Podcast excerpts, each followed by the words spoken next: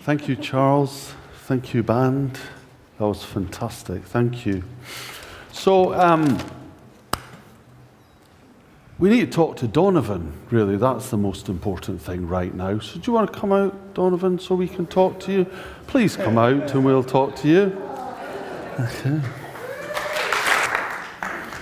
So, um, this is Donovan's last Sunday as an elder. From now on, he will be a younger, and, uh, and you're going to watch the years fall off. Uh, which will be good. But we wanted to honor you. We wanted to just recognize your faithfulness, um, your service. I mean, you I know you're not leaving, but you know. I'm working on it. Yeah. Um, if, it, if the sun shines, yeah.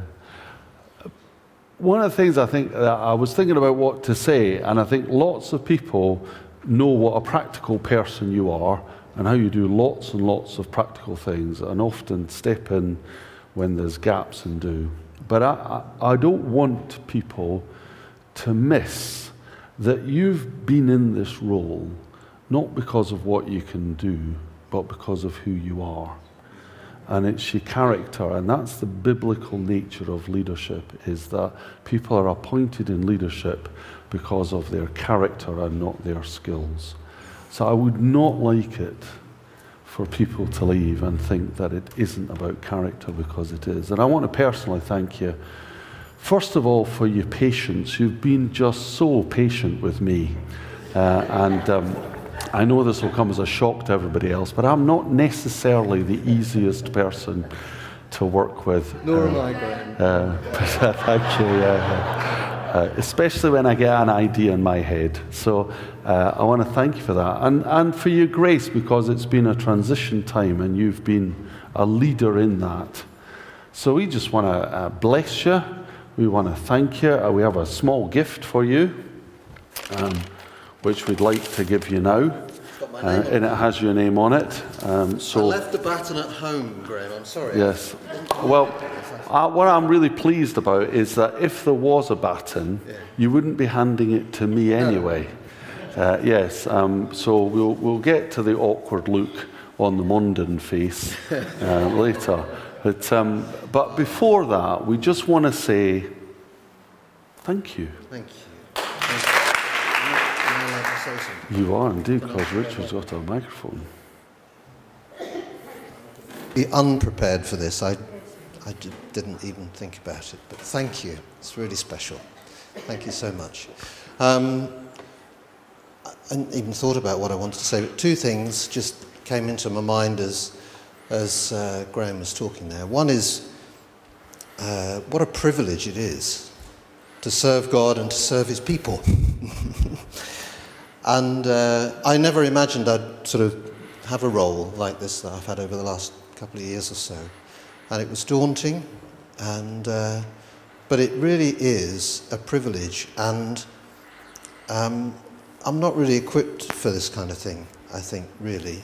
But God enables you to do things. So if you're sitting there and thinking, I couldn't do this or I couldn't do that, then it's not about you, it's about what God can do through you. And I want to encourage that we're blessed with so many people who do so many things in our church. It's wonderful. But there's more.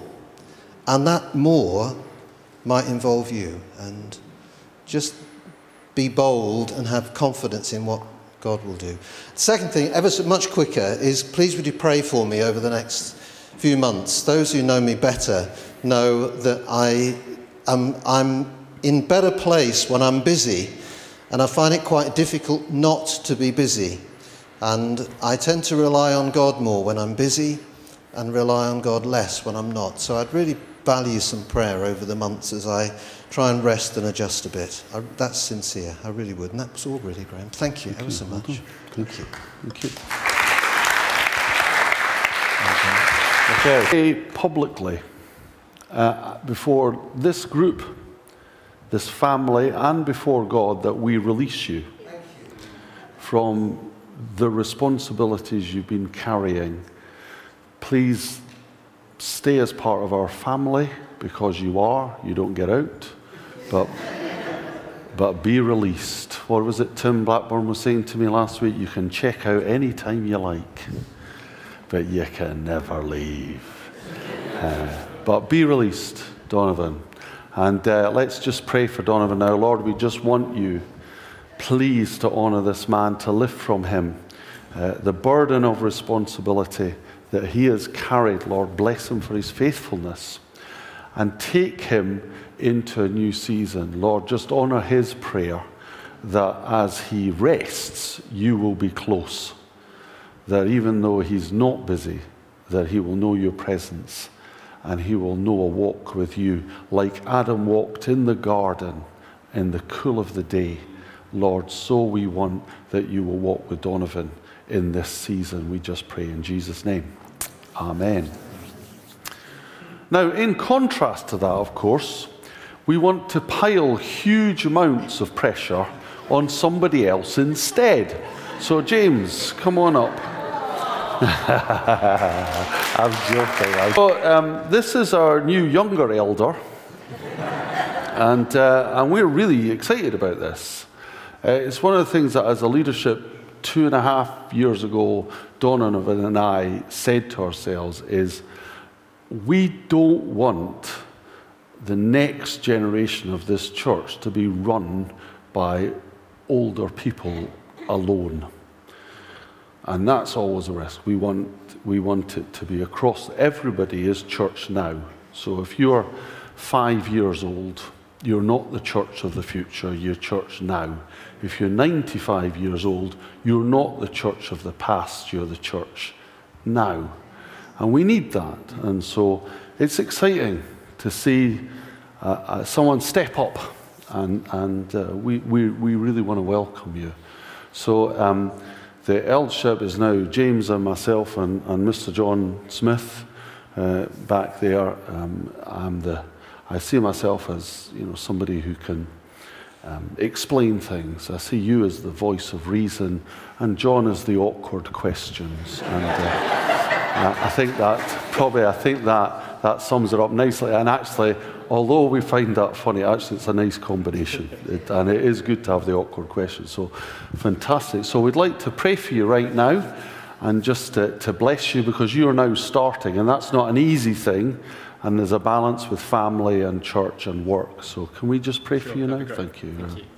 Lord Jesus, we just want to thank you for James. We want to bless you. We just want to stand before you and just acknowledge him in this new role, Lord. Uh, as Donovan's already said, Lord, your, your promise is that you will enable us. We can do all things through Christ who strengthens us. So we just pray, Lord, that you will now fill James with your Holy Spirit. Lord, anoint him Anoint him with a double portion, that he will be enabled, that he will be released, that he will be empowered to do the work that you have commissioned him to do. We just pray that you bless him in Jesus' name. Amen. Amen. Thank you. Thank you. Graeme, thank you for the word that you've given him, that you've put in him. Thank you for his faithfulness in spending time with you to listen to you, to prepare for today. And I pray that, yeah, your words would just come out of his mouth this morning um, and that you'd just speak to us through what he's got to say. I pray you bless him and fill him up with your spirit. In Jesus' name, amen. Amen. Thank you. Wow. This is an interesting, um, an interesting passage. Lots of people get very excited about this passage, uh, and, and rightly so. They say that, you know, this, this, is, this is the New Testament church. Um, and it's a phrase that's been used for, oh, hundreds and hundreds of years, the New Testament church. And it does sort of list all the things that we, we really like about church. And it, and it fits with our vision. Remember our vision? Our vision is that we would grow numerically from local converts and that we would grow spiritually through the outworking of the gifts and the fruits of the Holy Spirit. That's, that's our vision. So we like that, don't we? I mean, if only that would happen here. Yes? Amen. If only that would happen here. But you see, in this, in this gathering that we're talking about, there is a wider context, by the way. So it was very good, and they met together with glad and sincere hearts for a short time. And then there was persecution, and then there was execution, and then there was scattering. And then the church started again in all sorts of other places. And that was necessary for the church to scatter. But the Bible in the New Testament, then it becomes full of apostles writing to churches, encouraging them to start behaving like this group. So clearly, it wasn't so easy for churches to keep it up. It's, it's lovely, but it's not so easy to keep it up. And we need to talk about that really today, because this was the church being built, the start of Jesus building his church. And the church as family. So we are family. When Jesus talks about his church, I'll build mine, the word he uses is ecclesia, which really means church. When Paul talks to the, the, the church in Ephesus and he says, This is the family that God has given his name to. This is the family. And he uses the word family, patria, which is family. So Jesus is building a church that is going to be called family. And then later, Paul uses another word where he talks to his Timothy, who's building, he's growing a church. And he says, uh, people used, used to need to conduct themselves as though they're part of God's household. And the, the, the word he uses there is, is oikos, a, Greek word for household or family. It means everybody together, everybody's part of the family. Everybody who lives under the one roof is all part of the family. And we keep saying this, don't we? We go, Who is the church? This is the roof that we're under, but this is the family. And that's the thing, and it's exciting. So at Pentecost, we see the start of God's family, the church, being built. So we're family. But there's two sides to family. There's a, there's, I, I, I put the word down and then thought that looks a bit posh, but there's a dichotomy. I know, there's a dichotomy. There's two sides which sometimes end up in tension a dichotomy. And that is that there's family life and there's family business. Now, we have to look at this because family life is in and family business is out. So there's an in church and an out church. It's still church, but some of the in church is in church and the out church is out church, still church. Family life, family business. Now, when the Holy Spirit came in to the room, what did the people do? They went out. When the apostles performed signs and wonders, where were they? They were out. When the people who were converted daily where did they go? They came in. In church, out church. Out church, in church. Two sides, part of the same family. So the in church, I don't mean that meaning the in crowd, but I mean the people are there already. What were they doing? Well, they were being devoted. They were devoted to Bible teaching, devoted. To think about that word, devoted, that's quite, that's quite a powerful word, isn't it? They were devoted. It was prioritized. It wasn't an afterthought, it was prioritized. If you think about things that people do in families and they'll go, right, we are determined that we are going to sit at a table and eat with our children. We devote ourselves to family time because we think that's going to be very important or whatever else happens, we're going to give this or we're going to do that, and we become devoted. That's the kind of devoted, family devoted. They devoted themselves to the church fellowship. And we see that later because that becomes the identity, doesn't it? That's the identity. What is it God's promise in the Old Testament? That He puts the fatherless into families. What family? This family. A family where people are devoted. They devoted themselves to breaking bread together. Big discussion about whether that meant communion or whether that meant eating together. Frankly, I don't much care because both are on offer. We can do both. Why choose when you can have it all? Communion and dinner. What a cornucopia of fellowship that is. Fantastic. This afternoon, we're going to have a barbecue. We're going to commit ourselves. And they committed themselves to prayer. And I know we've said this over and again, but it is without doubt true. You trace any revival anywhere in the world, and what you will find before it happens is a group of people devoted to praying together. So the church did that. They did the devoted family thing, and the net result of the in church thing was that outside of the church, the apostles performed signs and wonders. I like signs and wonders. I do not, I am not a cessationist by any stretch. I do not believe that the Holy Spirit retired in 2 AD. I don't subscribe to that as a theology at all. I believe that the Holy Spirit is as happy to work signs, wonders, miracles today as ever. But as the church was devoted in, so the miracles occurred out, out among the people. Paul says, devote yourself to being prayerful and watchful. Devote yourself to doing good, he says in Titus. Devote yourself to the public reading of Scripture and the telling of parables. I mean, the shack is a fantastic thing, isn't it? Because it's, it's telling a parable Jesus hopefully gets people thinking.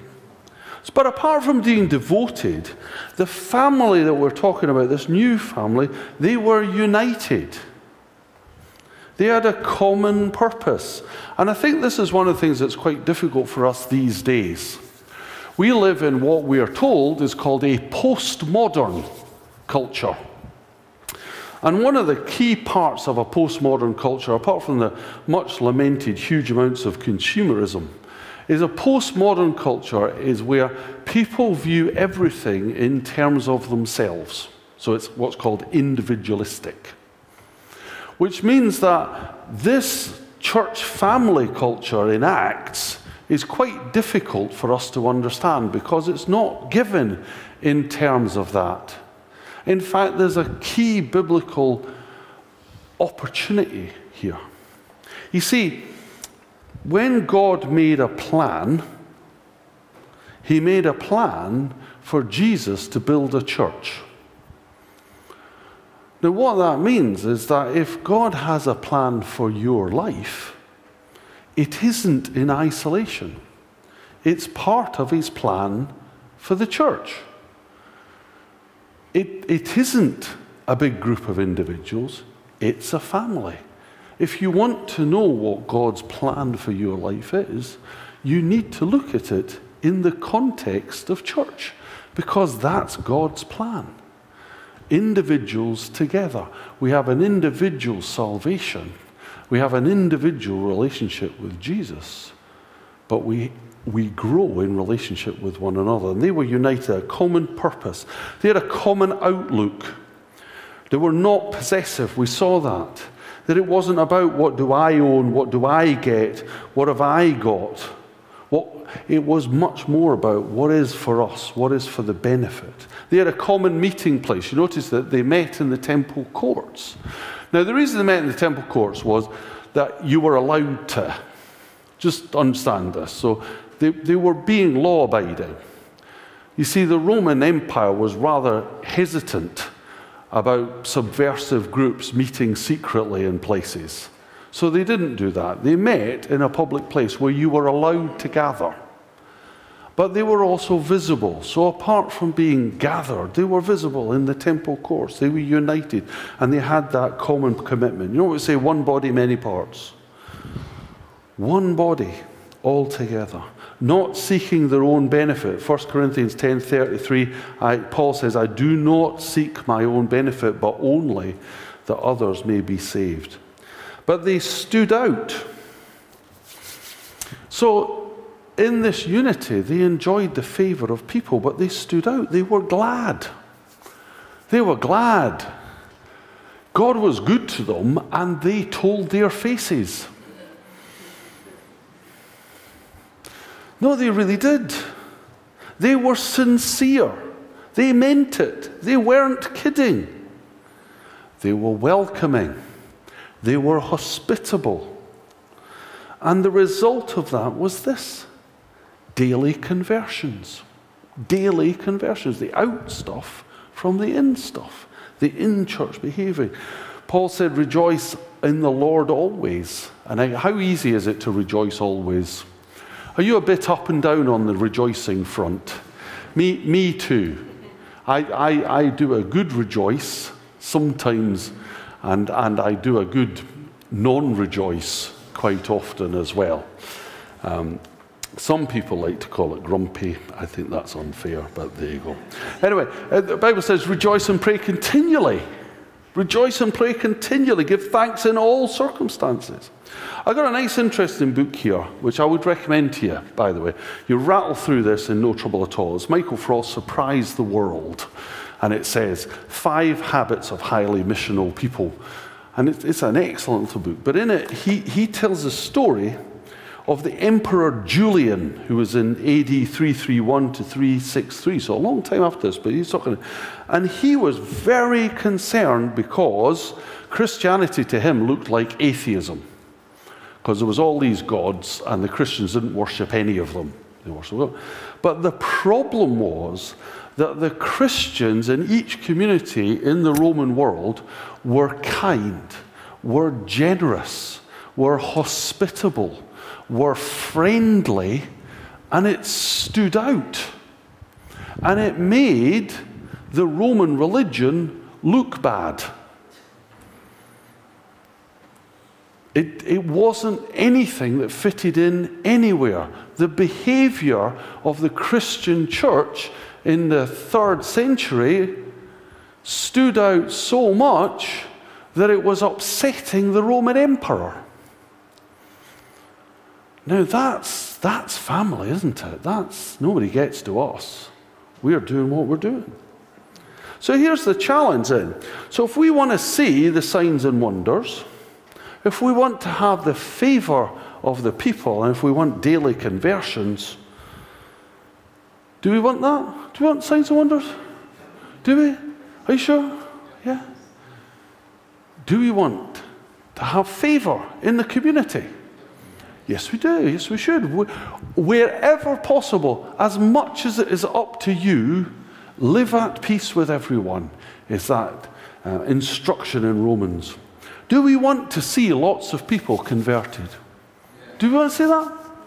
Okay, so here is the Old Testament, the New Testament principle, which is this when the in church disciplines are applied by a devoted people, the out church signs follow in a dramatic manner. Do you want me to go over that again? When the in church disciplines are applied by a devoted people, the out church signs follow in a dramatic manner when we do our in church disciplines in a devoted manner, the out church signs follow dramatically. So here's the difficulty for the evangelical church. And I don't just, I don't mean you, I mean the evangelical church, and across the centuries is this.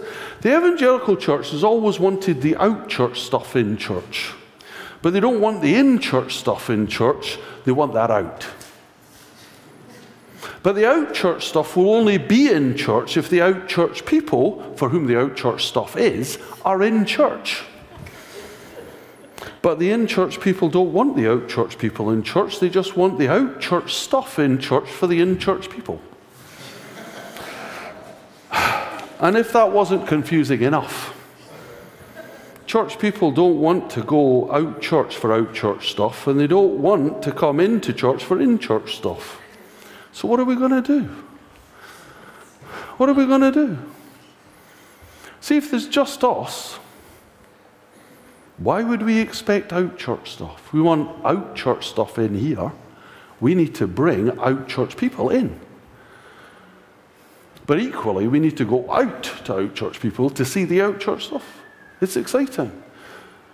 And we do that because we've applied the in church disciplines and we have the compassion and the commitment and the hospitality and the devotion and the sincerity and the gladness and the gratitude that turns the society upside down. Are you following this? It's like this it's like a family business. Imagine two families owned sweet shops. Now, one family, they really don't like customers coming in and messing up the shop. Um, and they don't like giving sweets to complete strangers either. They just want to sit in the shop eating sweets all day and not doing any work. Now, they're a very united family, but they're an unsuccessful business. Eventually, the shop closes because it does no business. There's another family, and they also own a sweet shop, and they're very focused on attracting customers and selling sweets. But they've got little or no sympathy for anybody in the family who's in trouble. They never really meet or discuss anything. And they're very critical, even hurtful, if someone isn't pulling their weight. Now, this might be a very successful business, but eventually the shop will close because the family's going to fall apart. Do you follow what I'm saying here? We need the in church and we need the out church, and both need to be attended to. I appreciate there's a tension. We call that a dichotomy smug look. Allow me. Okay, so, so there we go. This in church and out church. We need to attend to the in church. We can't reject the in church stuff.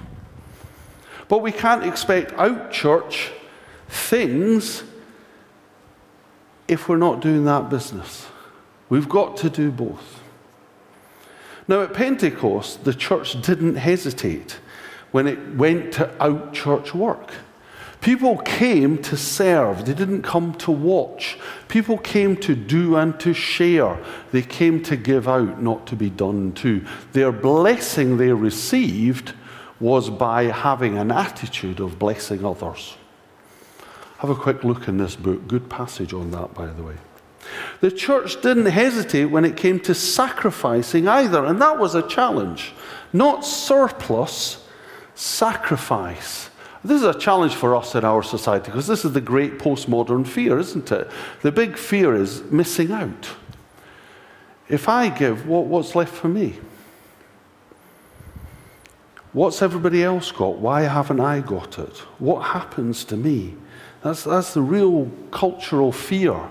You watch your advertising, it's always like that. You know, do you know that one which says basically parents get into debt to pay for really expensive holidays because this is your children's memories you're playing with?